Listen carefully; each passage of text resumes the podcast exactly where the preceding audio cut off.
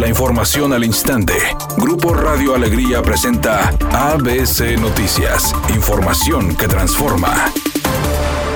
El candidato a la gubernatura por la coalición Va Fuerte por Nuevo León, Adrián de la Garza, se dijo a favor de la idea de reactivar las clases presenciales en el Estado en caso de ganar el cargo en las próximas elecciones. El candidato a la gubernatura de Nuevo León por el PAN, Fernando Larrazábal, firmó su compromiso de campaña número 44, que consiste en un plan para ampliar la carretera a Colombia. El panista realizó una gira de trabajo por Anáhuac, Villaldama y Sabinas Hidalgo.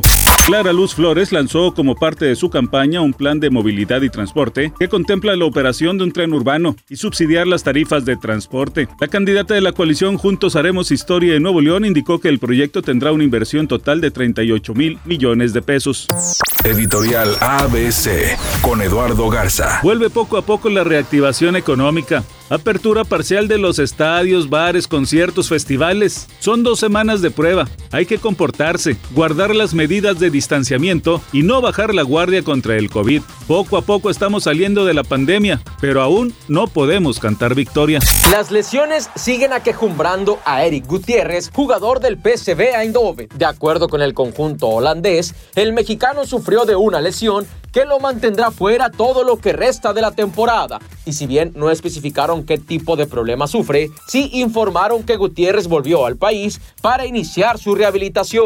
Manuel Turizo está de regreso en la música con su nuevo álbum titulado Dopamina, del que se desprende el sencillo Amor en Coma, con el que canta junto a Maluma. Este éxito ha tenido excelente respuesta a través de las redes sociales y las plataformas musicales, pues tan solo en un par de días ya tiene millones de reproducciones el video en YouTube.